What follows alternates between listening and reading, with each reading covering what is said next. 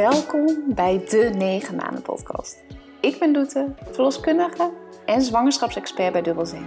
In het eerste seizoen van mijn podcast neem ik je mee in onze zwangerschap. Yes, ik ben zwanger van ons eerste kindje. Hoe is het nu voor mij als verloskundige om zwanger te zijn?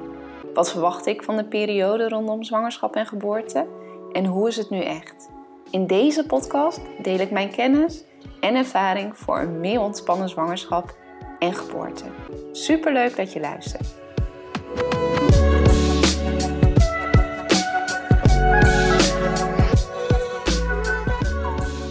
In deze aflevering neem ik je mee in de 15e week van de zwangerschap. Zo deed ik het geslacht van ons kindje. Yes, samen met mijn ouders hebben we het geslacht kunnen ontdekken, waarbij ik dus zelf een echo heb gemaakt. Super spannend. Daarnaast loop ik al trots met mijn buik te showen, hoewel het soms ook wel voelt als een soort foodbelly nog. Van jullie mocht ik fantastische tips ontvangen over tussenoplossingen tussen gewone en zwangerschapsbroeken. Deze deel ik graag met je. Helaas heb ik sinds deze week last van een zeurende pijn in mijn onderbuik, waarbij ik voor de zekerheid even mijn urine heb laten checken op een blaasontsteking. Oh, en de kortademigheid, die is er nog steeds. Focus op rust en ademhalen dus. Benieuwd of jullie dit herkennen. Yes, deze week stond wel centraal om de geslachtsbepaling met mijn ouders. Ik had er zo'n zin in. Eigenlijk stond deze echo al weken gepland. Eerst zou er een vriendin bij ons thuis komen om eigenlijk de manier die ik anders bij andere mensen thuis doe, de geslachtsbepaling aan huis, eh, bij ons te kunnen doen. Maar in verband met de coronamaatregelen was dit helaas niet mogelijk. Dus vandaar dat we besloten hebben dat ik uh, zelf ging proberen om, uh, om te zien of we een jongetje of meisje verwachten, zodat mijn beide ouders erbij konden zijn. Ik vond het ook zo bijzonder dat op deze manier mijn ouders uh, hun kleinkind, hun eerste kleinkind, uh, konden laten zien. Dus uh, ik had er heel veel zin in en ik had het ook al helemaal bedacht. Ik had van tevoren cupcakes laten maken, zodat we echt even een feestje van konden maken. Eigenlijk een beetje wat ik anders altijd zo leuk vind als ik bij mensen thuis kom, hoe intiem het ook kan zijn, als het met z'n twee of met familie willen delen. Maar dat het gewoon echt even zo'n moment is. En als je niet het geslacht wil weten, dan is het alsnog zo'n bijzonder moment om je kind te zien bewegen, het hartje te horen kloppen, et cetera. Dus uh, ja, nou, volgens mij keken we er allemaal ontzettend naar uit. Stiekem was het toch ook alweer een beetje spannend. Het was alweer even geleden dat uh, we de kleine gezien hadden, dus het was ook wel een soort weer van bevestiging. Ik had vooral heel veel zin om de kleine te zien bewegen. En ja, je kent mijn sterke voorgevoel, dus ik uh, was vooral heel erg benieuwd of deze klopte. Dus we hadden van tevoren ook aan iedereen gevraagd. En uh, iedereen dacht uh, dat we een jongetje zouden krijgen. Maar hij inmiddels was zo overtuigd van mijn voorgevoel dat hij ook dacht van ja, het is gewoon een meisje. Goed, dus um, toen uh, begonnen we de echo. En zag ik eigenlijk dat onze kleine meid er eigenlijk nou, het meest slechte voor kon liggen om het geslacht te laten zien. Dus nou ja, ik dacht oké, okay, doe het chill, we gaan gewoon relaxed eerst naar de kleine kijken. En uh, nou, die was echt ontzettend aan het bewegen. En uh, aan het showen en aan het springen. En dan weer uh, met de billen lekker in, in, laag in mijn bekken. Dus nou, het heeft even moeite gekost. Maar we hebben ontzettend genoten van het steeds kijken naar al die bewegingen. En ik zag ook vooral aan Hein dat hij zo bijzonder vond dat de kleine weer zo gegroeid was. Dat het echt steeds meer een kindje lijkt. Dus dat vond ik echt Superleuk. Nou, en toen heb ik even staan schudden met mijn billen. Ben ik even naar de wc geweest. Alle trucjes die ik anders uh, aanraad om te doen. Mocht dat nodig zijn bij een geslachtsbepaling aan huis. En toen zagen we dat, uh, dat we een meisje verwachten. En dat mijn voorgevoel dus klopt. Dat het plaatje, ja, wat ik eigenlijk al in mijn hoofd had, dat dat gewoon klopt. Nou, echt zo bijzonder het voelde op dat moment ook even niet heel erg realistisch, volgens mij voor iedereen niet. Maar wel echt heel bijzonder om uh, dit zo te zien. En uh, ja, dat ze het daarnaast ook goed doet. Echt uh, fijn. De volgende dag besprak ik met, ook met Hein over um, of hij het nou heel anders vond. Maar hij zegt dat het voor hem echt het plaatje compleet maakt om te weten of een jongetje of een meisje verwachten. En we wilden het sowieso beide heel graag weten. Dat had ik al volgens mij al eens eerder gezegd. Maar ja, hij zegt voor hem is het nog weer een stukje extra verbinding dat hij kan bedenken dat er een meisje in mijn buik groeit. En daarnaast wil ik ook nog wel kort even belichten, want um, we bespreken dit ook wel eens tijdens een echo. Komt wel vaak het onderwerp of een soort taboe is op voorkeur. En ik vind eigenlijk dat er helemaal geen taboe mag zijn op dat je stiekem een voorkeur hebt. Of dat je een soort plaatje in je hoofd hebt sinds dat je klein bent of sinds het begin van de zwangerschap. En het is ook niet zo dat je niet mega gelukkig zou zijn met het andere geslacht. Maar nou, een lichte voorkeur is toch helemaal super menselijk. En uh, daar houden we het ook nog over. Want ik denk dat hij altijd misschien wel ehm, ja, in zijn hoofd had dat hij misschien eerst een zoon zou krijgen. Of dat dat een soort van, ja, stiekem een hele kleine voorkeur zou zijn. Dus ik vind het toch wel belangrijk ook om te belichten dat mocht je dat zelf hebben of je partner, dat is helemaal niet gek. Ik vind dat echt super menselijk. En uh, ik vind het wel echt super leuk om te zien hoe hij nu ineens verandert in. Dat hij het super leuk vindt dat hij een dochter krijgt. Dus uh, nou, ik zei het vorige week al, mijn voorgevoel. En uh, heel bijzonder dat dat voorgevoel klopt. Daarnaast hebben we nu ook een nieuwe werknaam. dat klinkt echt super stom, maar een werknaam voor haar, zodat we gewoon over haar kunnen hebben zonder dat we straks uh, de naam verspreken. En ik vind het ook eigenlijk stiekem heel erg leuk om op die manier over haar te kletsen. En haar werknaam is Famke. Nou, dat is Fries voor meisje. En ik heb deze naam als Friesin altijd super mooi gevonden voor een meisje. Maar hij was eigenlijk super duidelijk, dat wordt hem niet. Ik zei, nou, kunnen we dat dan niet als nu als werknaam doen? Dus bij deze, we noemen haar op dit moment Famke. Daarna zei ik dus dat het alweer een tijdje geleden was dat we zelf gekeken hadden.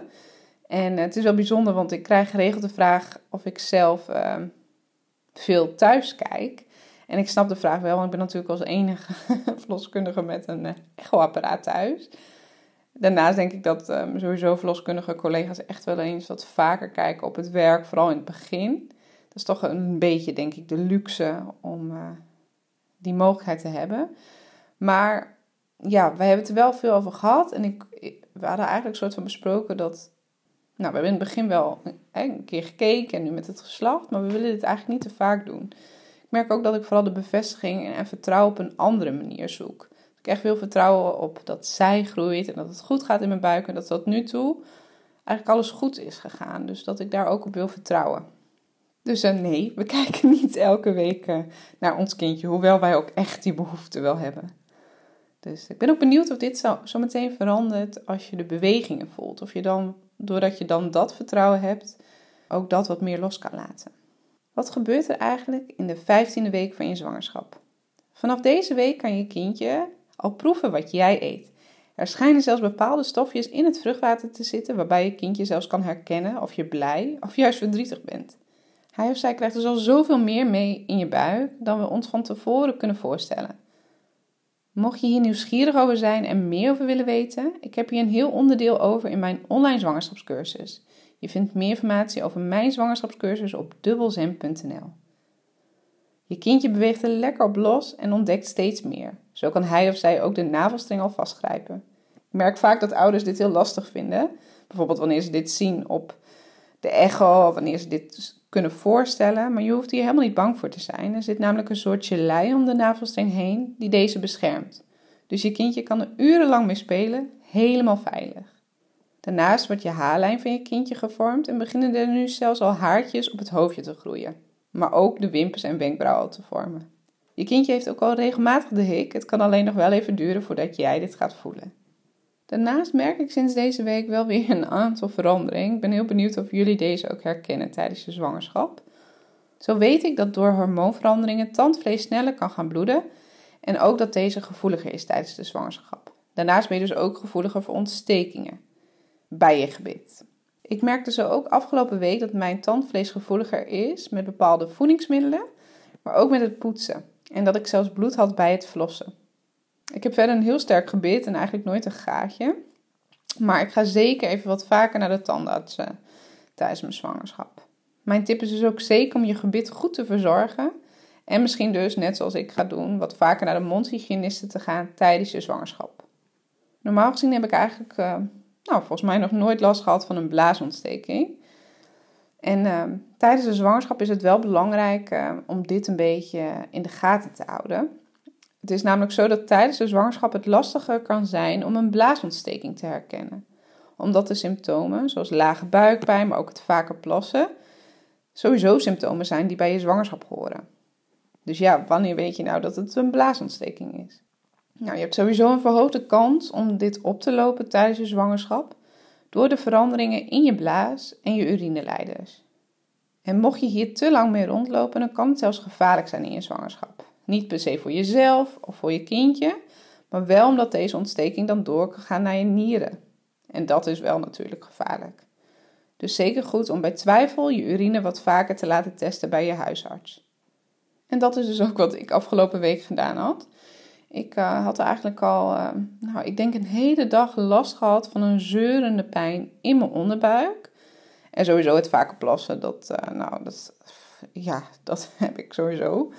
Dus um, ja, ik dacht van, nou, volgens mij is dit gewoon bandenpijn, want ik heb nooit, nooit blaasontsteking, dus waarom zou ik dat nu ineens wel hebben?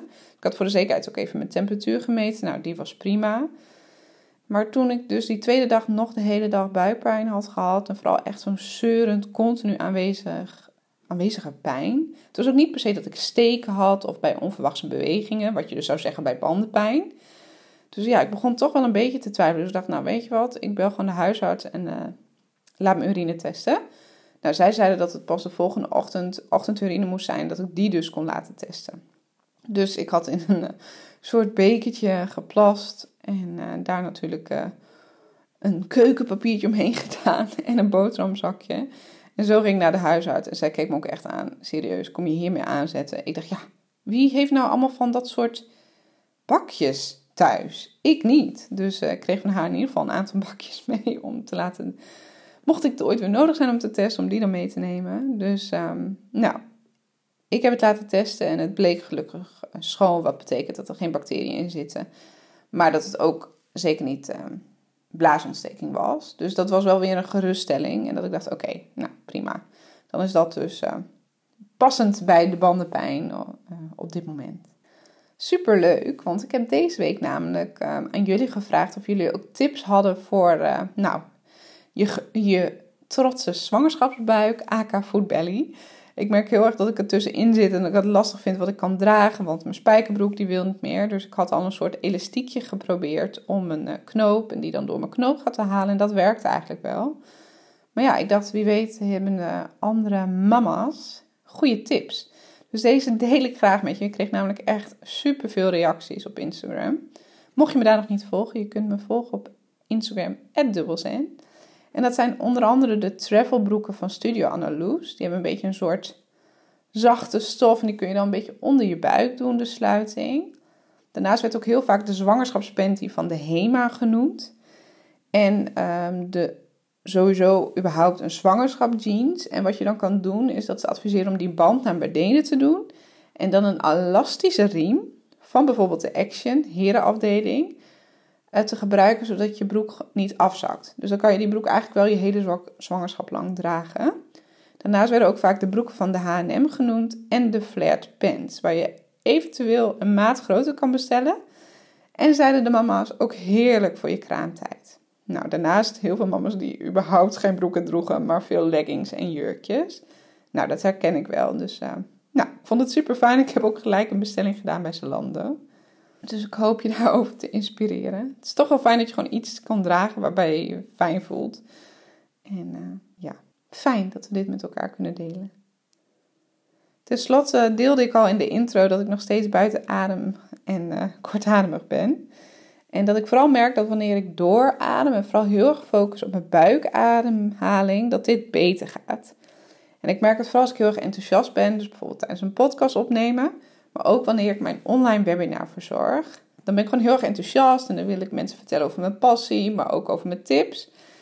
En dan, uh, ja, dan ben ik gewoon buiten adem. Dus het is wel fijn dat ik nu ook gewoon kan zeggen van, ik ben zwanger en daar komt het vandaan. Ik ben niet zenuwachtig, maar ik ben gewoon enthousiast. En dat, uh, speelt op mijn, uh, op mijn ademhaling.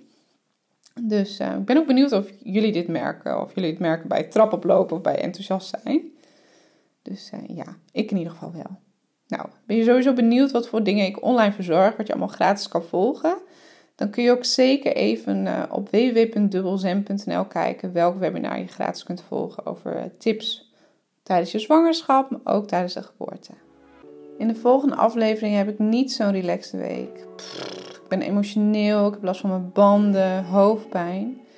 Jeetje, het ging toch juist zo goed. Ik, um, nou ja, vind het wel bijzonder hoe het werkt. Dat wanneer je toch weer in zo'n soort situatie komt, waarbij ik eerst heel veel weerstand voel, dan toch ga accepteren en dan toch weer leren omgaan met hoe het is. En uh, vooral dan toch weer kijken naar wat er mogelijk is en wat me helpt. Toch bijzonder hoe je je brein dan werkt en hoe je juist van al deze situaties weer kunt leren. Ik merk ook zeker dat dit een leerproces is met mezelf. Ik word eigenlijk anders nooit zo afgeremd en uh, kan altijd non-stop doorgaan. Dus uh, zeker een leerproces. Benieuwd naar hoe ik hiermee omga? Ik vertel het je volgende week.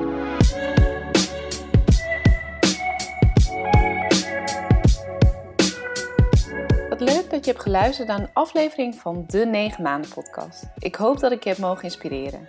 Wil je op de hoogte blijven van mijn zwangerschap en wanneer er dus weer een nieuwe aflevering online komt?